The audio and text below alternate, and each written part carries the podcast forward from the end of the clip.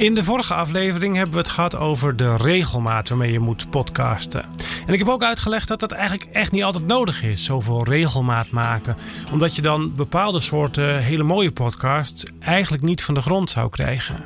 Maar stel je wil wel bijvoorbeeld wekelijks verschijnen. Wat komt er dan bij kijken? Hoe hou je dat vol? Hoe krijg je dat voor elkaar met zo'n frequentie? Het antwoord is met een contentkalender. Of je kan ook zeggen met een productieplanning. Dit is Kennisbank aflevering 15, een podcast contentkalender maken. Ik ben Hajo Magree. Dit is Tussen de Oren, de podcast over podcasting van NAP1. Wij maken audiocontent. Zo regelmatig een podcast laten verschijnen, dat lukt je alleen met een gedegen planning die je vooruit maakt. Vanaf de publicatiedatum reken je terug. Dus je hebt een publicatiedatum. Voordat je kunt publiceren moet je de promotie klaar hebben staan. Voordat je kunt publiceren moeten alle correcties verwerkt, moet de eindredactie gedaan zijn en moet je het dus gemaakt hebben. Of in omgekeerde volgorde, wanneer doe je de research? Wanneer heb je de opnameafspraken staan? Wanneer ga je het monteren? Wanneer doe je de eindredactie? Wanneer verwerk je de correcties en de feedback? Wanneer ga je de promotie voorbereiden? Wanneer schrijf je de show notes? En wanneer publiceer je? Die stappen zo ongeveer.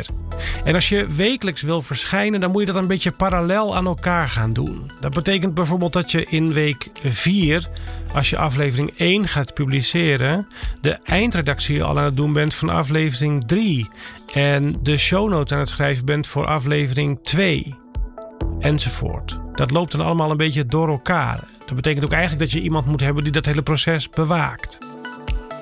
En dan komt er natuurlijk een moment dat je denkt: oh god, deze aflevering duurt te lang. Het lukt niet, de sprekers kunnen niet. We hebben eigenlijk geen goed onderwerp. Er zit iets tegen. En daar hebben professionele mediamakers een trucje voor. Dat heet plankverhalen. Dan leg je reserveverhalen op de plank. Het nadeel is natuurlijk dat je daar wel een voorraadje van aan moet leggen. Dus die moet je ook weer hebben en produceren.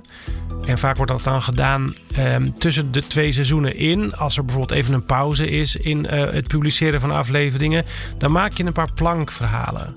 Het zijn in feite misschien je B-keuzes, maar de luisteraar weet dat niet. Die verhalen zijn tijdloos of min of meer tijdloos, waardoor het dus niet zoveel uitmaakt als ze een paar weken op de plank blijven liggen. Maar er is dan weer één instinker bij. En dat is wel dat je de houdbaarheid van die plank in de gaten moet houden. Je moet die verhalen die daarop liggen wel op een goed moment opmaken. voordat het verhaal aan relevantie verliest. Een ander ding wat je op kunt nemen in je contentkalender is niet alleen die afleveringen, maar je kunt ook denken in seizoenen. Bijvoorbeeld zes afleveringen over thema 1 en dan zes afleveringen over thema 2 met een pauze van een paar weken ertussen. In podcastland noemen we dat seizoenen, eigenlijk net als bij Netflix. Um, en je kunt dan ook nog teaser afleveringen maken. Dus een aankondiging van zo'n seizoen kan weer voorafgaan aan een seizoen. En dat noem je dan een teaser. En je kunt ook teasers in je contentkalender zetten waarmee je promotie doet voor andere podcasts. Misschien heb je meerdere kanalen in de lucht als uh, onderneming. Of je hebt een collega-ondernemer of een andere ministerie die ook een podcast heeft. En je gaat crossover naar elkaar verwijzen. En dat soort promo's kun je ook onderdeel maken van je contentkalender. Zodat je een beetje weet wanneer je welke promo runt. En uh, er niet een opeenstapeling is van promo's die allemaal in dezelfde week eruit moeten, bijvoorbeeld. En um, ik zei dat al eerder. Ergens moet er natuurlijk wel een keer een pauze. Je kunt niet het hele jaar rond 52 weken per jaar maar doorgaan met publiceren.